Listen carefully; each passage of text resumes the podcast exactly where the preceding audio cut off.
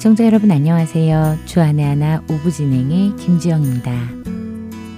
지난 한 주간도 남편과 아내를 향한 순종과 사랑으로 우리 가정 안에 하나님의 완전한 사랑을 채워가기 위해 힘쓰며 살아가신 여러분 되셨으리라 믿습니다. 2016년 8월 한국 통계청이 발표한 이혼 자료에 따르면 10만 9,153명의 이혼자 중 5만 406명, 46.2%나 되는 사람들이 성격 차이 때문에 이혼을 했다고 대답했습니다. 그러나 실제로는 가치관의 차이를 성격 차이라고 느끼는 경우가 대부분이라고 하는데요. 그렇다면 이혼 사유의 절반 가까이나 되는 가치관의 차이란 무엇일까요? 가치관의 사전적 의미는 가치에 대한 관점, 인간이 자기를 포함한 세계나 그 속의 사상에 대하여 가지는 평가의 근본적인 태도입니다. 쉽게 말해 가치관이란 문자 그대로 가치를 보는 기준이라는 뜻으로 삶에서 어떤 것이 가치가 있고 어떤 것이 가치가 없는지를 판단하는 기준을 말하는 것이지요. 사람은 누구나 태어나고 자라면서 저마다의 가치관을 형성해 갑니다. 모든 사람은 자라나는 환경과 상황이 다르고 관계를 맺는 사람이 다르기 때문에 가치관도 다르게 형성되지요. 어떤 사람은 지식의 축적을 최고의 가치로 여기며 살아가고 어떤 사람들은 물질적 가치를 최고로 여기며 살아갑니다.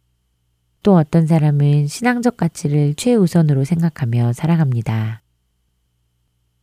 비슷한 가치관을 형성하며 살았던 남자와 여자가 만나 결혼을 하는 경우도 있지만 대부분의 경우는 서로 다른 가치관으로 살던 남녀가 만나 결혼을 하기 때문에 그것으로 인해 결혼 생활에 혼란을 겪습니다. 사람이 똑같을 수는 없기 때문에 결혼 생활을 하면서 가치관의 차이로 생기는 다툼은 많든 적든 피할 수 없는 우리의 과제인 것입니다. 애청자 여러분들은 어떠세요? 결혼 생활을 하시면서 남편과 아내 사이의 의견 차이, 다들 한 번씩 경험해 보셨을 것 같은데요. 찬양 한 곡 함께 하시고 계속 이야기 나누겠습니다. 내 백성이 나를 떠나 돌아섰지만 내 사랑이 내 백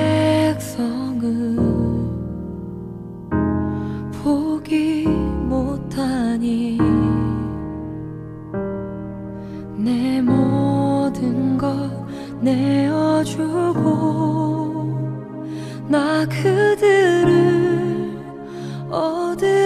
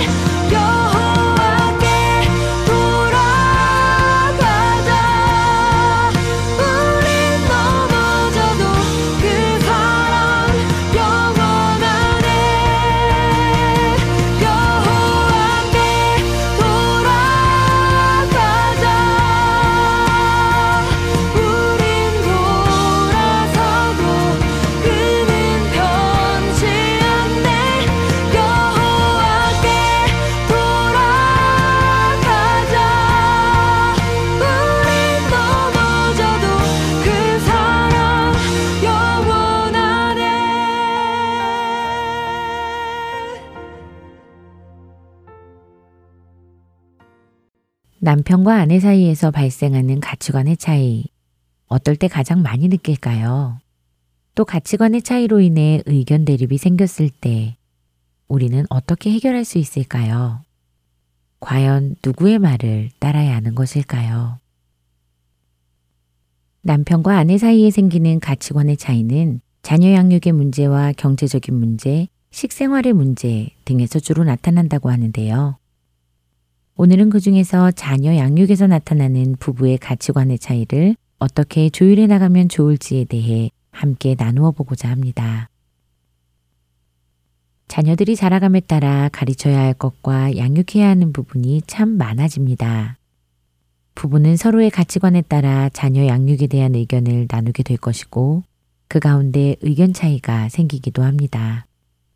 이것은 밥을 먹이고 씻기고 재우고 하는 지극히 일상적인 일에서부터 자녀 교육을 위해 어떻게 돈을 효율적으로 써야 할지 고민하는 경제적인 문제까지 다양하게 나타나지요.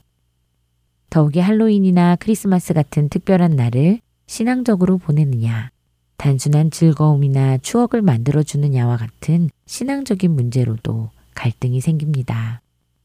아마 대부분의 부부들은 비슷한 경험을 하면서 살아갈 것 같습니다. 자녀 양육에서 나타나는 가치관의 차이. 예를 들어보면 더 쉽게 이해할 수 있을 것 같은데요. 자녀가 학교를 들어가기 시작하면 부모들은 자녀를 향해 기대를 갖기 마련입니다. 아이의 성적이 부모의 기분을 좌우하기도 하지요. 그런데 자녀의 학교 생활 중에 무엇을 최고의 가치로 여기며 키우느냐를 놓고 부부는 가치관의 차이를 느끼게 될 때가 있습니다. 이번에는 자녀에게 악기를 하나 가르친다고 생각해 볼까요? 아이가 처음 악기를 배우기 시작할 때는 그저 아이가 좋아하는지 어려워하는지에 대해 생각할 것입니다. 그러나 어느 정도 수준이 되고 발표회나 대회에 나갈 실력이 되면 꼭 한 번씩 겪게 되는 문제 중에 하나가 주일 성수에 대한 문제입니다. 많은 경우 발표회나 대회가 주일 예배 시간과 겹치기 때문이지요. 이럴 때 주일 성수에 관한 부부의 생각이 같다면 괜찮겠지만 혹시라도 서로 다른 생각을 가지고 있다면 부부는 신앙의 가치관으로 인해 갈등을 겪게 될 것입니다. 그렇다면 자녀 양육 문제에서 이 같은 가치관의 갈등을 겪게 될 때 남편과 아내는 부모로서 어떤 선택을 해야 하는 것일까요?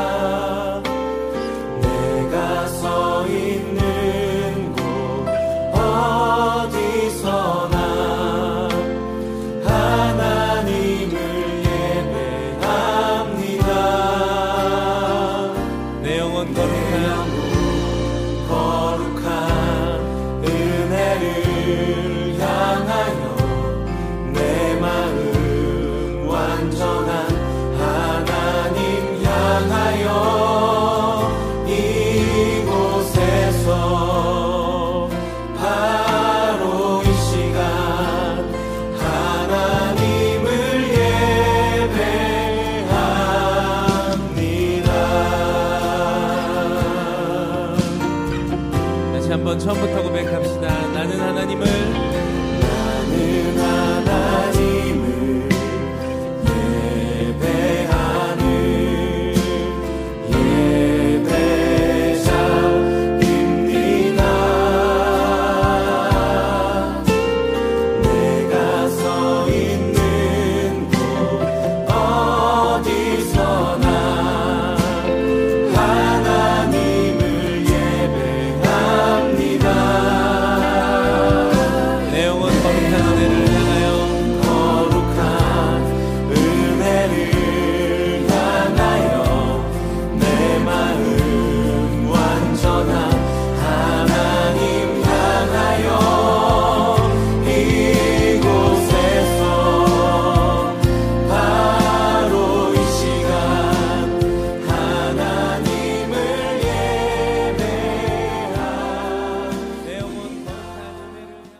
이어서 김민석 아나운서가 낭독해드리는 오스왈드 챔버스의 주님은 나의 최고봉으로 이어드립니다.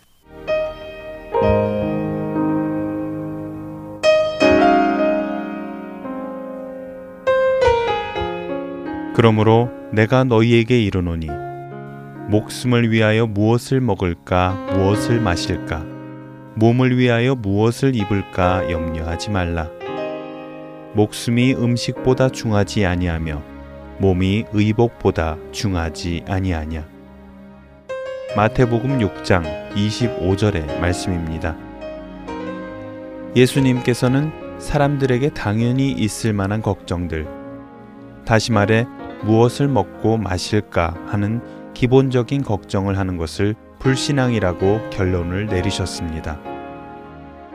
만일 우리가 성령을 받은 사람이라면 우리 안에 계시는 성령님께서는 우리가 무엇을 먹고 마실까 걱정할 때 그런 것을 걱정하지 않게 하시고 오히려 하나님께서 오늘은 내게 무엇을 가르치시기 원하실까?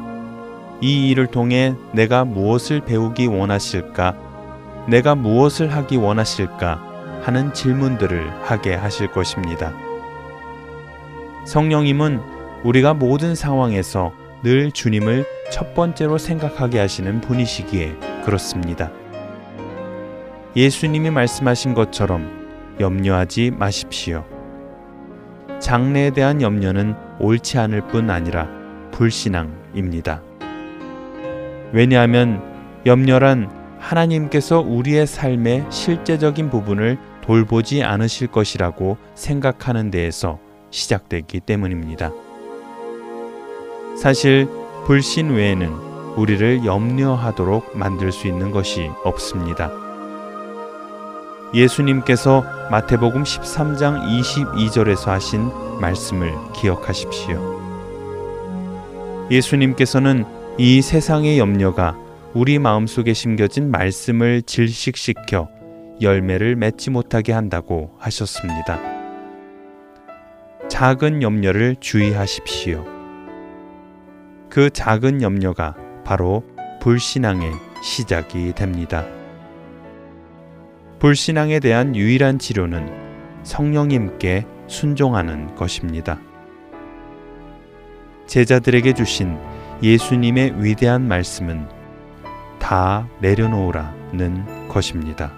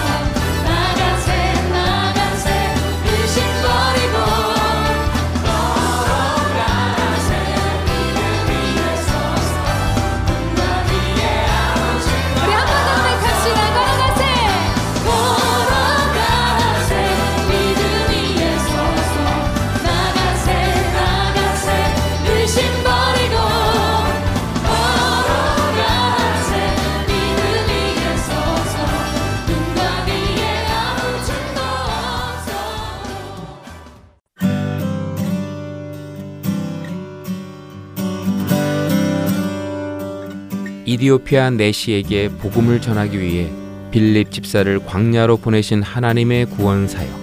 지금도 그 구원의 역사는 일어나고 있습니다. 믿지 않는 자에게 복음을, 믿는 자들에게 영적 성장을 도와주는 하트앤소울 복음 선교에 동참하지 않으시겠습니까? 하트앤소울 복음 방송 선교회에서는 후원으로 동참하실 동역자를 찾습니다. 여러분들의 후원이 바로 영혼을 살리고 세우는 그 사역에 사용됩니다. 후원자 문의는 본 방송사 사무실 전화번호 602-866-8999 또는 이메일 주소 heartandsoul.org at gmail.com으로 연락해 주시기 바랍니다.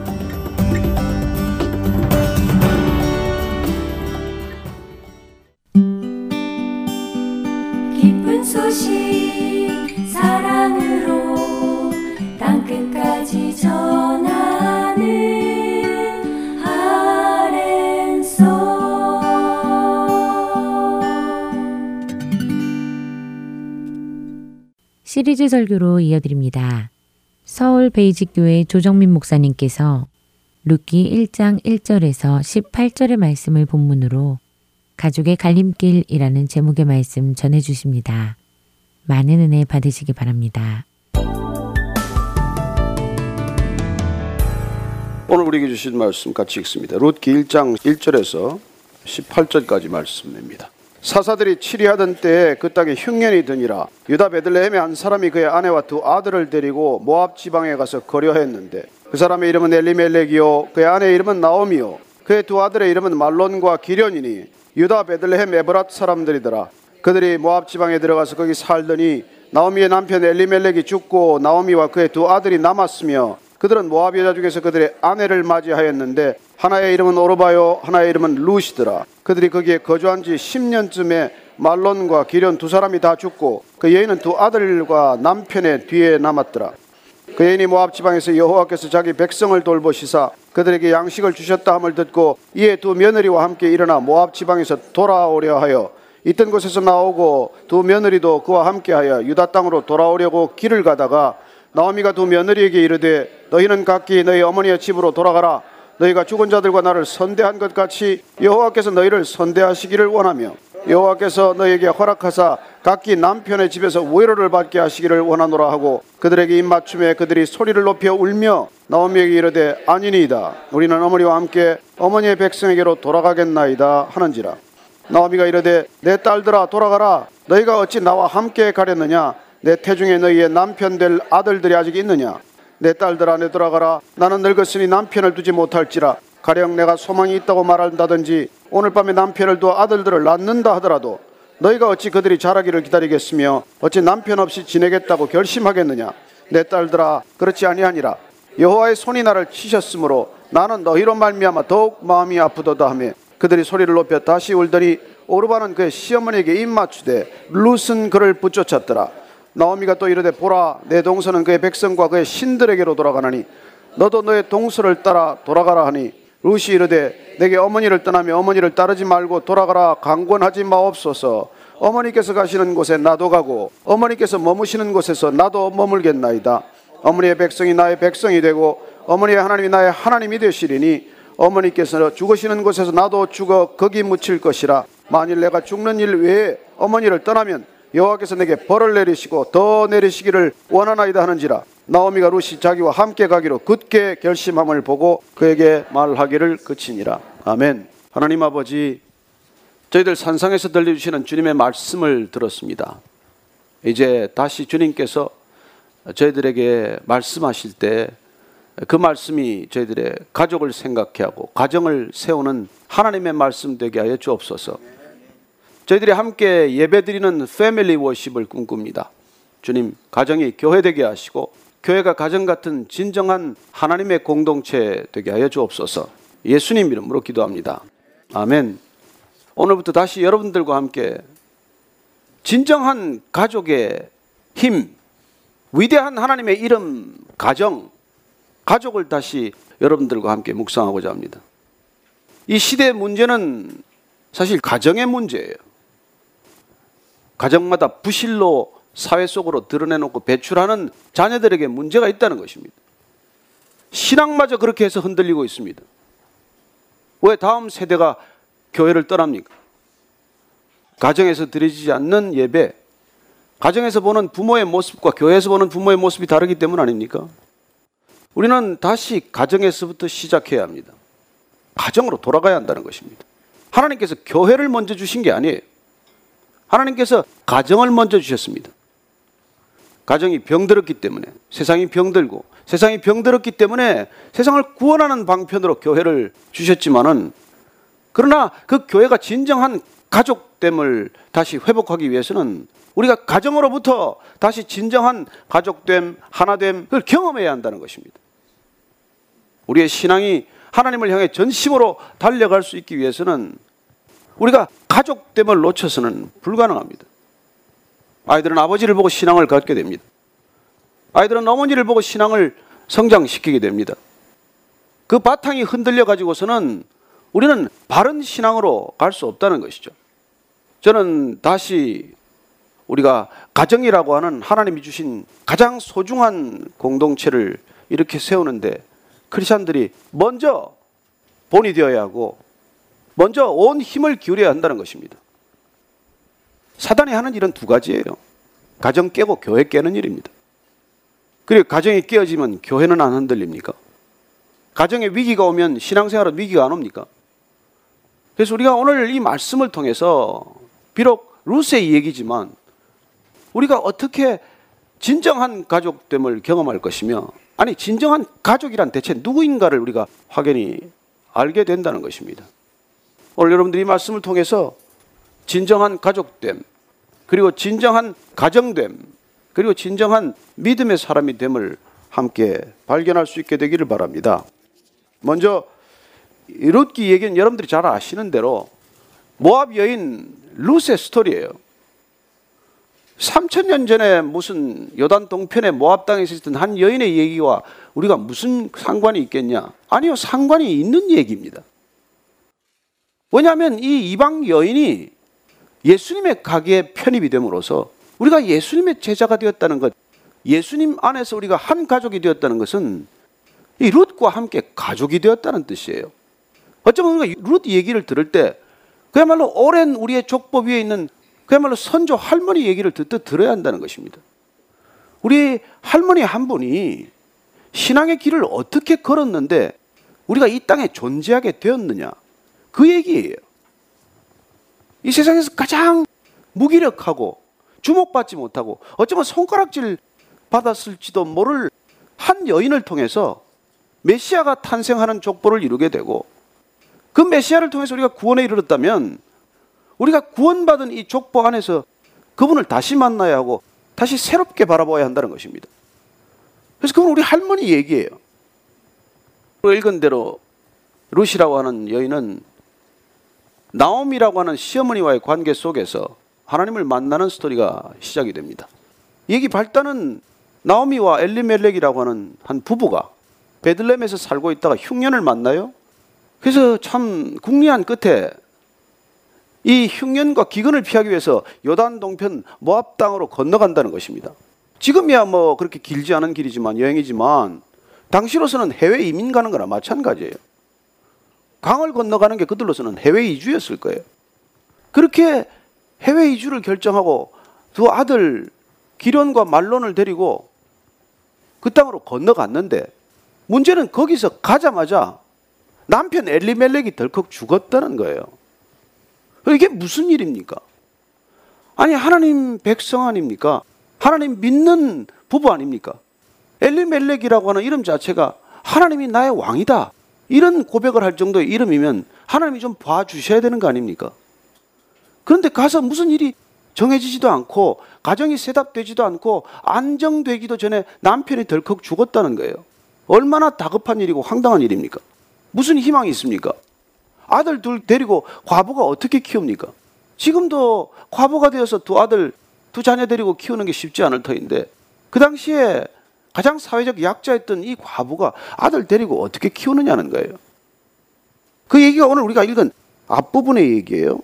근데 4절, 5절 한번 다시 보십시다.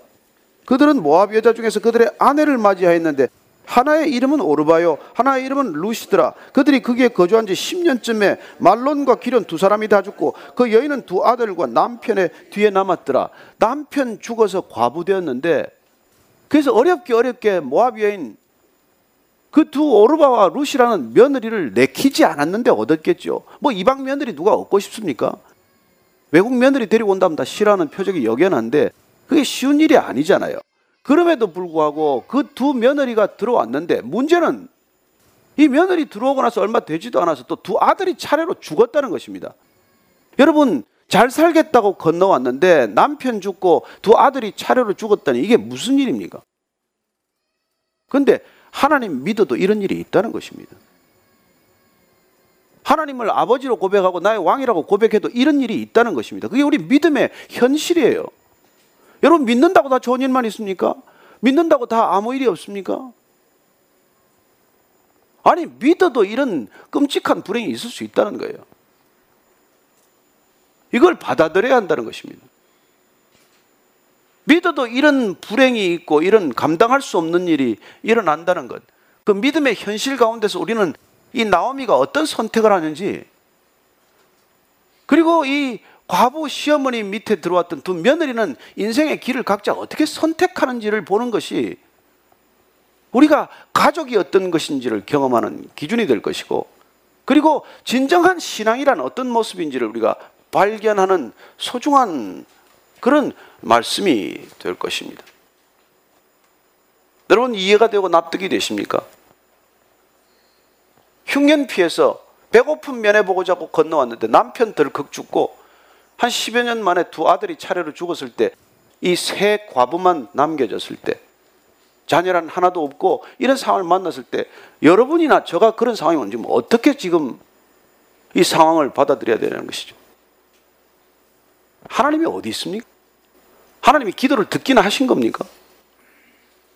믿음을 도대체 지속할 수 있는 능력이 있을까요?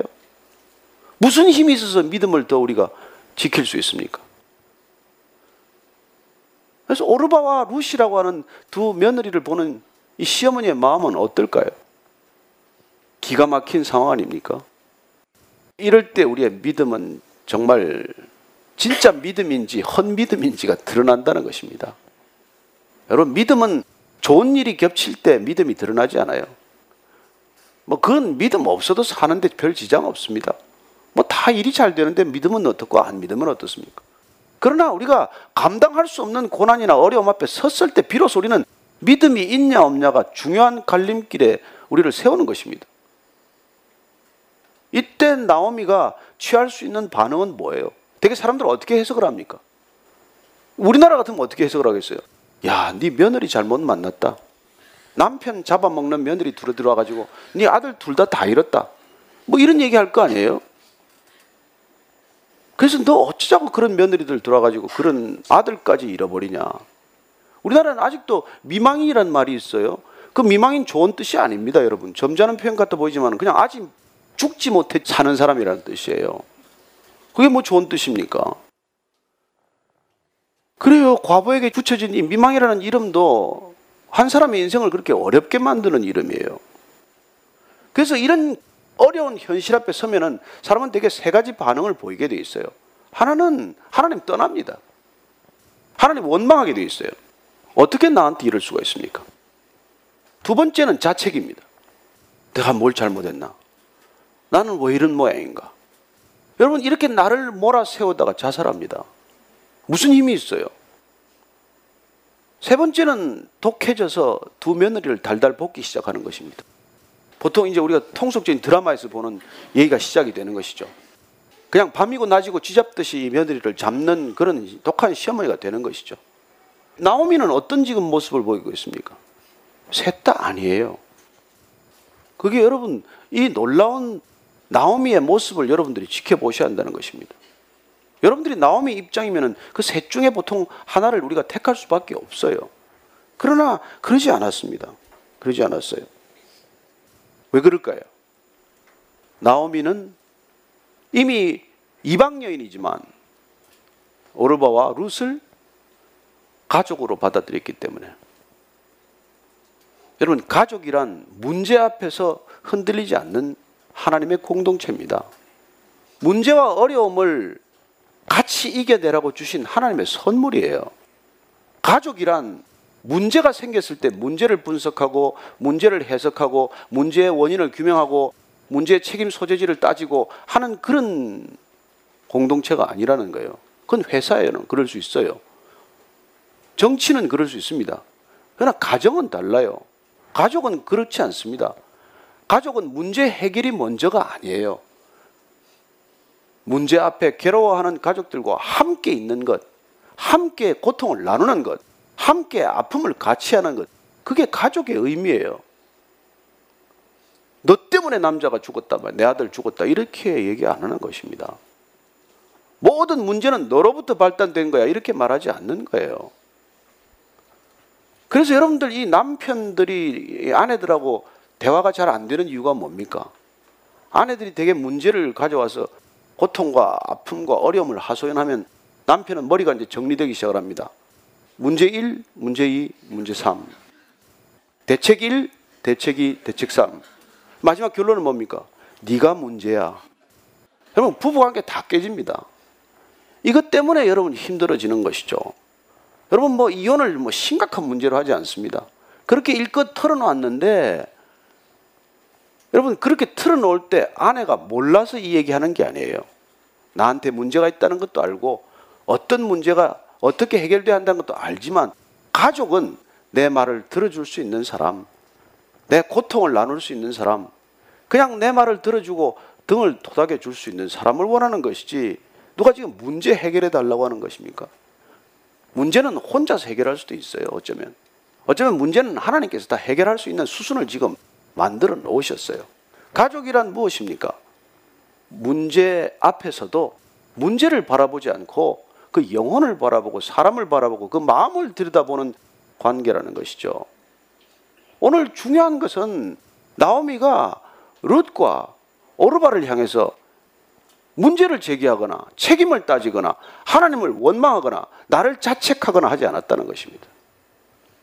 이게 여러분 우리 신앙의 현주소가 되어야 한다는 것입니다. 문제가 없으면 뭐 얼마나 좋겠습니까? 그러나 문제 없는 걸 성경은 형통이라고 하지 않습니다.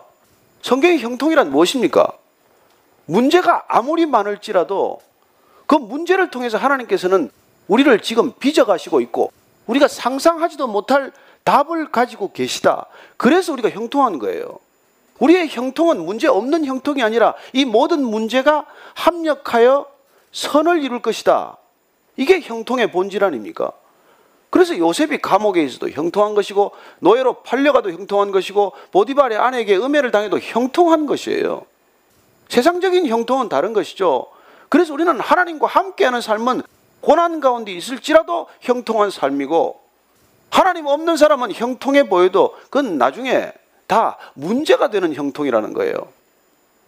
왜 저는 여러분들이나 우리가 이 믿음 안에서 이 어려운 길을 가느냐? 왜 좁은 길을 가느냐? 왜 문제가 오히려 많은 길을 가느냐? 왜 고난이 있는데 고난 가운데 뛰어드냐? 이게 우리의 믿음 때문에 그런 것이고 우리가 하나님 안에서 가족된 것 때문에 그렇다는 것이죠. 그래서 저 사람의 아픔 가운데로 내가 뛰어드는 것이고 저 사람의 고통을 내가 같이 느끼고자 하는 것이고 그래서 성교지도 가고 그래서 구제도 하고 그래서 여러분들 우리가 이해할 수 없는 행동들을 하는 것이죠. 그래서 지금 소식이 들렸어요. 이제 베들라함의 기근이 끝났다. 거기 먹을 게 다시 풍족해졌다. 이 소식을 듣고 지금 나오미는 다시 결단을 해야 되는 것이죠. 자, 첫째, 그냥 그런 소식이 있거나 말거나 여기서 두 며느리 데리고 그냥 지지고 볶으면서 모압 땅에 살기로 결정하는 것. 두 번째는 며느리 다 띄어버리고 혼자서 그냥 베들레헴으로 고향으로 돌아가는 것. 그리고 나머지는 설득해서 이 며느리를 데리고 같이 베들레헴 유대 땅으로 가는 것. 그 중에 택일 해야 되지 않습니까?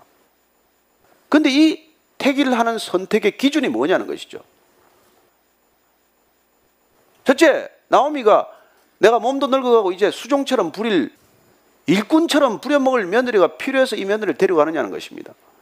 그런 동기로 결정을 했겠냐는 것이죠.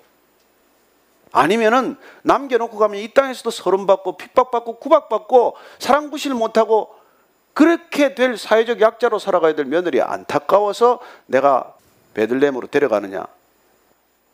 여러분 데리고 가는 모양은 같을지라도 동기는 완전히 반대일 수가 있어요. 하나님은 그 동기를 보고 계신다는 것입니다. 나오미는 과부처럼 살아가야 할 이 두 며느리가 안타깝기 때문에 데리고 떠나기로 했어요. 가다가 마음을 바꿉니다. 마음을 바꾸는 건 또 왜 바꿔요? 내 생각을 더 깊이 해보고 기도를 더 깊이 해보니까 하나님께서 저 젊은 과부들 데리고 너가 가서 뭐 할 건데? 결혼을 시켜야지 결혼. 해야 하는 마음을 언뜻 주시는 것 같아. 여러분 기도해보면 별 생각이 다 듭니다. 내 생각인가 하나님 생각인가도 모르고 자꾸전 생각은 많아져요. 그래서 가다가 지금 길을 멈추고 너희 친정으로 돌아가서 모함 남자 만나서 재혼해서 살아라. 내가 청산과부로 살아보니까 힘들다. 그러니 과부 사는 일이 쉽지 않으니 너희들 가서 반드시 결혼해서 이제부터는 행복한 삶을 살아라. 그렇게 얘기를 하는 것이죠. 그랬더니 오르바와 룻의 결정은 정반대로 나타납니다. 처음은 같이 울었어요. 처음 보기는 똑같이 울었습니다. 아니요, 시어머니 우리가 끝까지 가겠습니다. 우리가 어머니 모셔야죠. 그렇게 했는데 조금 있다가 보니까 이제 시어머니하고 빠이빠이 하고 떠나는 것이죠. 그런데 룻은 어머니를 붙들었어요. 시어머니를. 자, 여기서 한번 보시죠. 오르바는 떠나는데 왜 룻은 시어머니 나오미를 붙들었습니까? 첫째, 나오미가 베들레헴에 숨겨놓은 땅이 많다더라. 뭐 이것 때문입니까? 가면은 다시 내 고생은 끝난다더라. 이런 것 때문입니까? 아무것도 보장된 게 없어요. 가도 아무것도 결정된 게 없습니다. 그런데 왜 친정집으로 가면 그래도 먹고 살 수 있고 가면 모압 땅에서 모압 사람들과 말도 통하고 거기서 재혼할 가능성도 있는데 왜 모든 가능성을 두고 아무 가능성이 없는 시어머니를 택했냐는 것입니다. 저와 여러분들이 이런 상황에 있으면 룻처럼 선택할 수 있겠습니까? 나는 룻처럼 나는 나오미를 택하겠습니다. 한번 손 한번 정직하게 들어보세요. 어쨌건 룻은 왜 아무것도 없는 시어머니를 택했냐는 거예요. 이게 우리가 풀어야 될 숙제예요. 8절 말씀 한번 같이 읽습니다. 나오미가 두 며느리에게 이르되 너희는 각기 너희 어머니의 집으로 돌아가라. 너희가 죽은 자들과 나를 선대한 것 같이 여호와께서 너희를 선대하시기를 원하며 여호와께서 너희에게 허락하사 각기 남편의 집에서 위로를 받게 하시기를 원하노라 하고 그들에게 입맞춤에 그들이 소리를 높여 울며 나오미에게 이르되 아니니이다. 우리는 어머니와 함께 어머니의 백성에게로 돌아가겠나이다 하는지라. 여기서 계속 지금 나오미가 여호와께서 너희를 선대하기를 원한다. 여호와께서 너희에게 허락하셨다. 자 하나님을 계속 언급하는 나오미의 생애를 통해서 두 며느리가 발견한 건 하나님이 우리 시어머니를 정말 잘해 주셨다는 생각이 들었을까요? 지금 시어머니를 만나 가지고 두 며느리가 보고 지금 10년 가까이 살면서 자기 시어머니가 하나님을 믿어서 잘 된 걸 단 하나라도 봤습니까? 형편과 처지나 상황이 뭐 나아진 게 있습니까? 아니요. 또 시집 올 때부터 아버지 죽었다는 얘기 들었고 그리고 자기들 남편이 차례로 죽는 걸 보면서 하나님을 믿는다는 시어머니 나오미가 잘 된 게 하나도 없어요. 그렇다면 우리는 무슨 이유로 아무것도 되는 일이 없는데 하나님을 안 떠나나? 여러분, 이게 가장 큰 궁금증이었을 거 아니에요.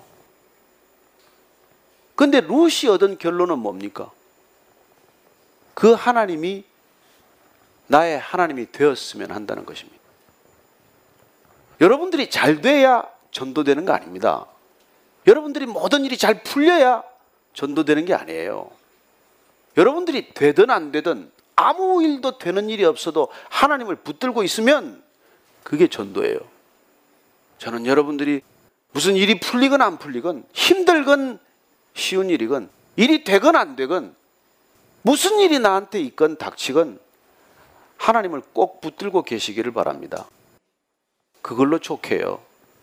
그러면 언젠가 반드시 우리가 하나님을 붙들고 있는 모습을 보다가 하나님을 만나게 되는 역사가 있을 것입니다. 이게 오늘 루시 나오미를 따르기로 결정한 배경이에요. 여러분 누구나 다 오르바처럼 살기를 원할 것이죠. 그 시어머니하고 헤어지는 게 이제 알튼 이 빠지는 것이고 이제 정말로 좀 자유로워지는 것이고 이제 정말 내 삶을 내 멋대로 좀 살아갈 수 있는 기회 아니에요? 그런데 룻은 시어머니를 쫓기로 결정했다는 것입니다. 왜요? 그 하나님 안에서 그런 하나님을 통해서 룻은 피 한 방울 섞이지 않지만 나오미와 진정한 가족이 되었기 때문이에요. 여러분, 나오미와 룻이 진정한 가족이 되었기 때문에 거기서 다윗이 태어나고 거기서 예수님이 태어났다는 것입니다. 여러분, 이때 무슨 일이 일어난지 누가 알겠어요? 과부 둘이서 만나서 울고불고 가라 말라 하는 이 상황 속에서 무슨 일이 있을 수 있습니까? 사람들이 주목이나 했겠어요? 사람들이 관심이나 있겠습니까? 사람들이 무슨 상관이 있다고 생각을 하겠어요? 그러나 하나님을 믿는 그리고 그 하나님을 나의 하나님으로 믿어보겠다는 두 과부가 뜻을 합했더니 헤어지지 않았더니 함께 가기로 결정했더니 아름다운 동행을 결정했더니 역사를 바꾸는 일이 시작이 된다는 것입니다. 여러분 이게 인생의 신비예요. 우리는 다 모릅니다. 어쩌면 아무것도 모를 거예요.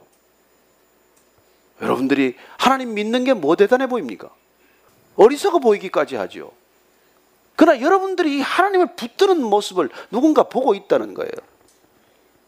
그게 뭐 독한 시어머니건, 그게 성깔 부리는 며느리건, 그게 집 나간 아들이건, 누구가 됐건 여러분들의 믿음을 보고 있다는 것입니다. 그 여러분들이 꼭 붙든 하나님을 언젠가는 누군가 저와 여러분 때문에 받아들이게 될 것이라는 거예요. 그게 이 룻기를 통해서 우리가 발견해내는 놀라운 믿음의 기적, 믿음의 능력, 그리고 이 믿음 안에서 가족되는 가족의 위대함이라는 거예요. 여러분, 교회보다도 먼저 주신 가족, 하나님께서 교회보다 먼저 세우신 이 가정, 이 위대한 가정의 능력, 가족의 힘을 우리가 경험하지 않고서는 이 어려운 시대를 우리가 교회 됨으로 뚫고 나기가 어렵다는 것입니다. 우리의 진정한 신앙은 다시 가족에서 시작이 되어야 하고 가정에서부터 다시 그 반석 같은 믿음이 검증되지 않으면 우린 전부 위선적인 종교인으로 전락하고 만다는 거예요.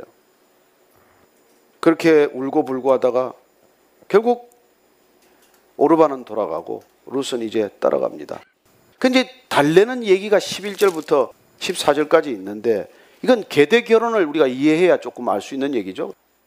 당시 이스라엘 백성들의 결혼 풍습은 계대 결혼이어서 어, 남편과 살다가 남편이 죽으면은 동생이 형수를 또 맞아서 형의 가게를 이어주어야 하는 그런 결혼 풍습이 있었지 않습니까? 그걸 계대 결혼, 대를 잇는 결혼이라고 해서 그 결혼 풍습에 따라서 지금 나오미가 설득하는 거예요. 너희들 가라. 왜냐하면 너희들이 지금 다시 결혼하려면 내가 다시 시집 가서 애 낳아서 그 애 키워서 니한테 남편으로 줘야 되는데 그게 말이 되냐? 어떻게 기다리겠냐? 또 내가 어떻게 시집을 가겠냐? 이런 얘기를 주절주절 하는 거예요. 그랬더니 룻이 어떻게 얘기합니까? 15절 이하를 한번 읽겠습니다. 나오미가 또 이르되 보라 내 동서는 그의 백성과 그의 신들에게로 돌아가나니 너도 너의 동서를 따라 돌아가라 하니 룻이 이르되 내게 어머니를 떠나며 어머니를 따르지 말고 돌아가라 강권하지 마옵소서 어머니께서 가시는 곳에 나도 가고 어머니께서 머무시는 곳에서 나도 머물겠나이다. 어머니의 백성이 나의 백성이 되고 어머니의 하나님이 나의 하나님이 되시리니 어머니께서 죽으시는 곳에서 나도 죽어 거기 묻힐 것이라. 만일 내가 죽는 일 외에 어머니를 떠나면 여호와께서 내게 벌을 내리시고 더 내리시기를 원하나이다 하는지라. 여기 보십시오. 루시 붙던 이 고백의 핵심은 뭐예요? 어머니의 하나님이 나의 하나님이 되실 것입니다. 지금 나오미는 뭐라고 그랬어요? 너희들이 친정 부모님과 너희들 백성들과 너희들 신에게로 돌아가라. 여러분 인간은 어떤 길을 가든지 그 길을 인도할 신에게로 돌아가는 것입니다. 우상에게로 가든지 하나님께로 가든지. 근데 이 두 모압 여인이 경험했던 그 땅의 신은 어떤 신일까요? 내 소원을 덜어주는 신이에요. 그러나 시어머니를 통해서 만난 여호와 하나님은 누구십니까? 내 소원대로 되지 않는 하나님이에요. 그러면 누구를 택해야 됩니까? 여러분 이게 날마다의 우리 선택이에요.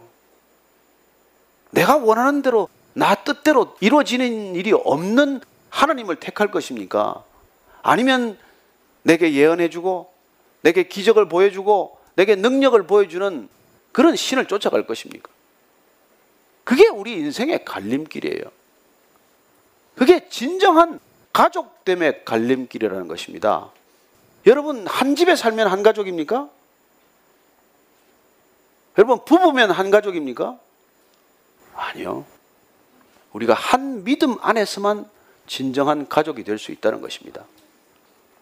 오르바와 룻을 데리고 살았지만 다 가족이 아니고 하나님을 붙든 나오미를 붙든 룻은 하나님의 가족이 되는 것이고 그 가계를 통해서 하나님께서는 상상할 수 없는 믿음의 일을 펼쳐 가실 것이고 그리고 그들의 신을 쫓아간 오르바와는 전혀 다른 인생이 펼쳐진다는 것입니다. 저는 여러분들이 되는 일이 없을 때도 하나님을 버리지 않게 되길 바랍니다. 이런 비슷한 고민을 겪었던 그런 안타까움을 겪었던 분이 여류 작가 박완서 씨예요. 남편이 돌아가시고 나서 다섯 달 뒤에 또 레지던트하는 아들이 교통사고로 죽었습니다. 보통 이런 일이 일어나면 어떻습니까? 내가 기도가 부족했나? 내가 뭐 하나님께 뭐 잘못한 게 있나? 내가 하나님의 음성을 잘못 들었나? 뭐 이런 갈등에 빠지지 않아요. 그래서 그분도 간절히 기도한 것이죠. 크리스찬이니까. 그래서 오랫동안 기도하고 오랫동안 하나님과 씨름한 그때 하나님이 들려주신 말씀은 뜻밖이에요. 왜? 남편 죽고 아들 죽는 이런 불행한 일이 너한테는 일어나면 안 되는데 무슨 그런 대답이 있어요? 여러분 이런 대답들은 보통 다 떠납니다. 알겠습니다. 하나님 알겠다고요. 그 정도 대답했으면 내가 다 알았으니까 이제 그만합시다 이제. 그러나 그러지 않았어요. 박완서 씨는 그 하나님의 대답을 듣고 본인이 가졌던 모든 외로움과 의심과 서운함이 다 풀렸다고 오히려 고백을 해요. 그리고 자기 신앙의 모든 내면한 부분을 성찰하기 시작을 했어요. 내 신앙은 대체 어떤 신앙인가? 나한테는 그런 일이 일어나면 안 됩니까? 세상 모든 사람들이 겪는 불안이, 세상 모든 사람들이 겪는 그런 불행이, 세상 많은 사람들이 겪는 사고나 이런 어려움들이 나한테는 닥쳐서는 안 되는 것입니까? 아니요. 그랬을 때도 우리는 하나님과 어떤 관계를 맺고 있어야 하느냐는 것이죠. 저는 여러분들이 거기까지 갈 수 있게 되기를 바랍니다. 그런 신앙을 지켰더니 아무 일이 되는 일이 없는데도 불구하고 하나님의 이름을 불러도 단 하나도 내 소원대로 된 게 없지만 그러나 그 모습을 지켜본 이방 여인 루시 시어머니 나오미를 따라서 그들의 백성, 그들의 가족, 그들의 하나님께로 돌아가기로 결정한 것입니다. 이게 인생에서 가장 위대한 선택이라는 것입니다. 저는 여러분들이 이 선택을 잘 하셨다고 믿습니다. 여러분들이 이 선택 놓치지 않게 되기를 바랍니다. 흔들리지 마십시오. 어렵고 힘들더라도 끝까지 가십시오. 좁은 길이라도 기쁘게 가십시오. 하나님께서 우리가 알지 못하는 크고 비밀한 계획들을 가지고 계세요. 어떻게 알겠습니까? 우리 뒤에 다음 다음 세대에 어떤 일이 날지 어떻게 하십니까? 저는 여러분들이 이 믿음의 길을 끝까지 갈 수만 있다면 하나님께서 과부 두 사람을 통해서도 일어날 수 있는 그런 놀라운 일들이 우리의 생애 가운데 우리의 가족들을 통해서 우리 믿음의 가족들의 가족사를 통해서 구원의 역사를 펼쳐 가실 것입니다. 여러분, 그래서 우리가 여기 이 자리에 있는 거예요. 오늘날 우리가 어떤 선택을 하느냐에 따라서 영원한 선택이 이루어진 것이고 그렇게 될 때 우리 가정 가운데 가족 가운데는 우리가 생각지도 못했던 일들이 지금 준비되어 있다는 것입니다. 믿으십니까? 그 가족을 믿음 안으로 우리가 인도할 수만 있다면 한 믿음을 우리가 가질 수만 있다면 하나님께서 상상하지도 못한 일을 예비하고 계셨다는 그런 믿음의 눈으로 그들을 바라보고 대해야 한다는 것입니다. 어려운 선택을 하십시오. 손해보는 선택을 하십시오. 힘든 선택을 하십시오. 좁은 길, 좁은 문 가는 선택을 하십시오. 그때 여러분이 붙든 하나님, 우리가 붙들고 계신 하나님을 그 불신의 가족들이 바라보게 될 것이라는 것입니다. 그리고 마음이 움직이게 될 것입니다. 하나님께 관심을 갖게 될 것입니다.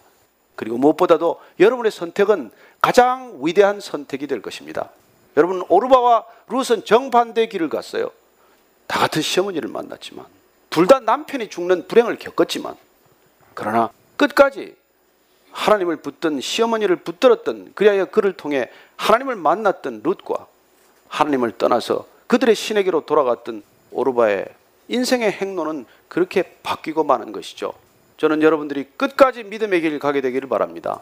그 믿음의 길에서 여러분들이 붙든 하나님을 누군가 우리 때문에 다시 붙들 수 있게 되기를 축원합니다. 하나님 아버지 아무 희망도 없고 소망도 없고 모든 꿈과 모든 비전이 사라진 것과 같은 두 과부 나오미와 룻의 만남을 통해서 하나님께서는 상상할 수 없는 비밀의 문을 여시고 놀라운 축복의 은혜를 물붓듯 쏟아부어 주는 은혜의 물줄기를 계획하셨듯 주님, 저희들이 주님을 향한 전심의 결단을 주님께 올려드릴 때 저희들의 생애를 통해서도 주님 놀라운 계획이 펼쳐질 것을 믿습니다.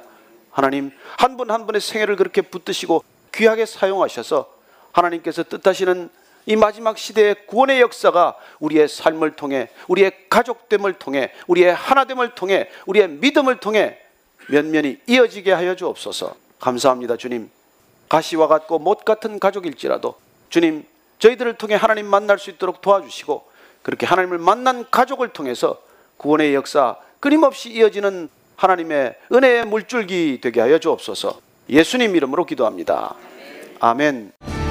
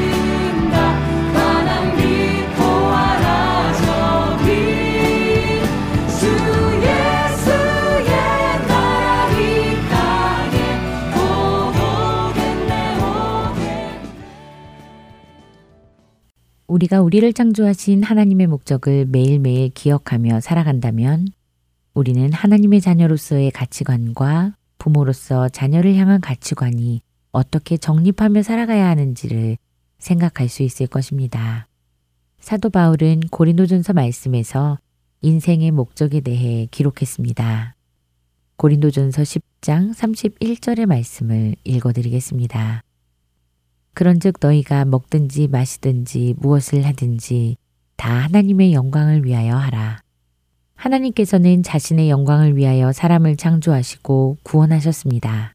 그러므로 하나님의 자녀된 우리는 그분의 목적을 기억하며 우리의 마음과 생각을 그 목적에 맞추어 살아가야 하는 것입니다.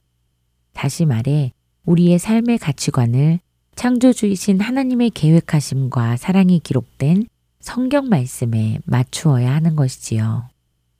결혼 전 남자와 여자는 서로 다른 가치관을 가지고 살아왔을 수 있습니다.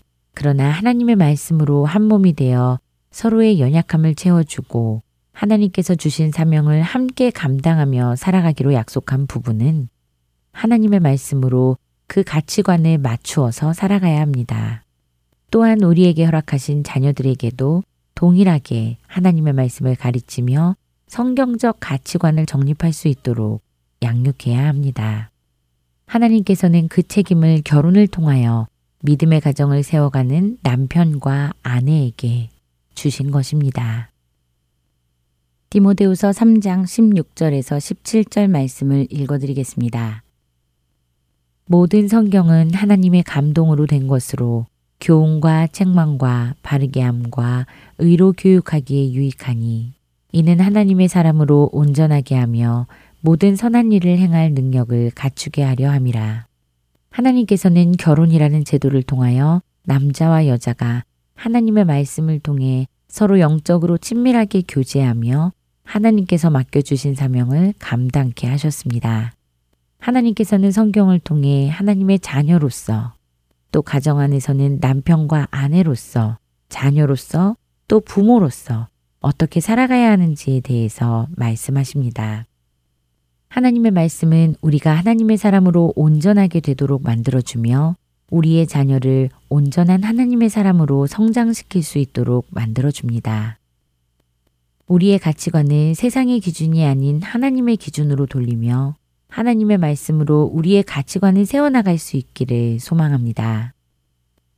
또한 우리가 세상과 타협하지 않고 하나님의 말씀으로 그 가치관을 세우고 살아감을 자녀들에게 보여줄 수 있기를 소망합니다. 가정 안에서 하나님의 말씀에 최고의 가치를 두고 그 말씀대로 살아가는 부모의 모습을 바라보며 자란 자녀들은 그들의 삶 역시 성경적 가치관을 가지고 살아가며 세상을 이기고 살아가는 하나님의 자녀들이 될 것입니다. 이번 한 주간도 배우자와 함께 자녀들과 함께 하나님의 말씀에 비추어 생각하고 살아가기를 힘쓰는 여러분 되시기 바라며 주안의 하나 오부 여기에서 마치겠습니다. 지금까지 구성과 진행의 김지영이었습니다. 안녕히 계세요. 나의 사랑하는 책 비록 헤어졌으나 어머님의 무릎 위에 앉아서 재미있게 듣던 말 그때 일을 지금도 내가 잊지 않고 기억합니다. 옛날 용맹스럽던 다니엘의 경험과 유대 임금 다윗 왕의 역사와 주의 선지 엘리야 병거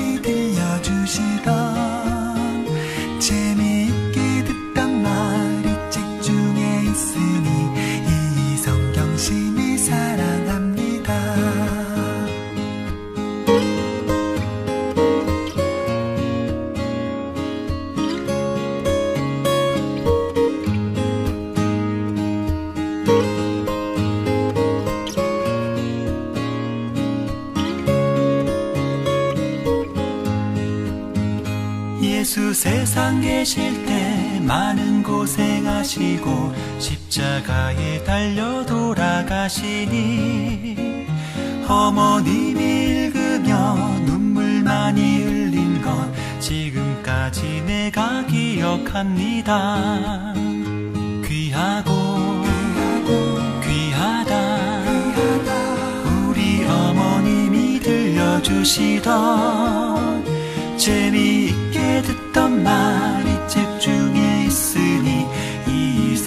심히 사랑합니다. 그때 일은 지나고 나의 눈에 환하고 어머님의 말씀 기억하면서 나도 시시때때로 성경 말씀 읽으며 주의 뜻을 따라 살려 합니다. 나의 사랑하는 채 비록 헤어졌으나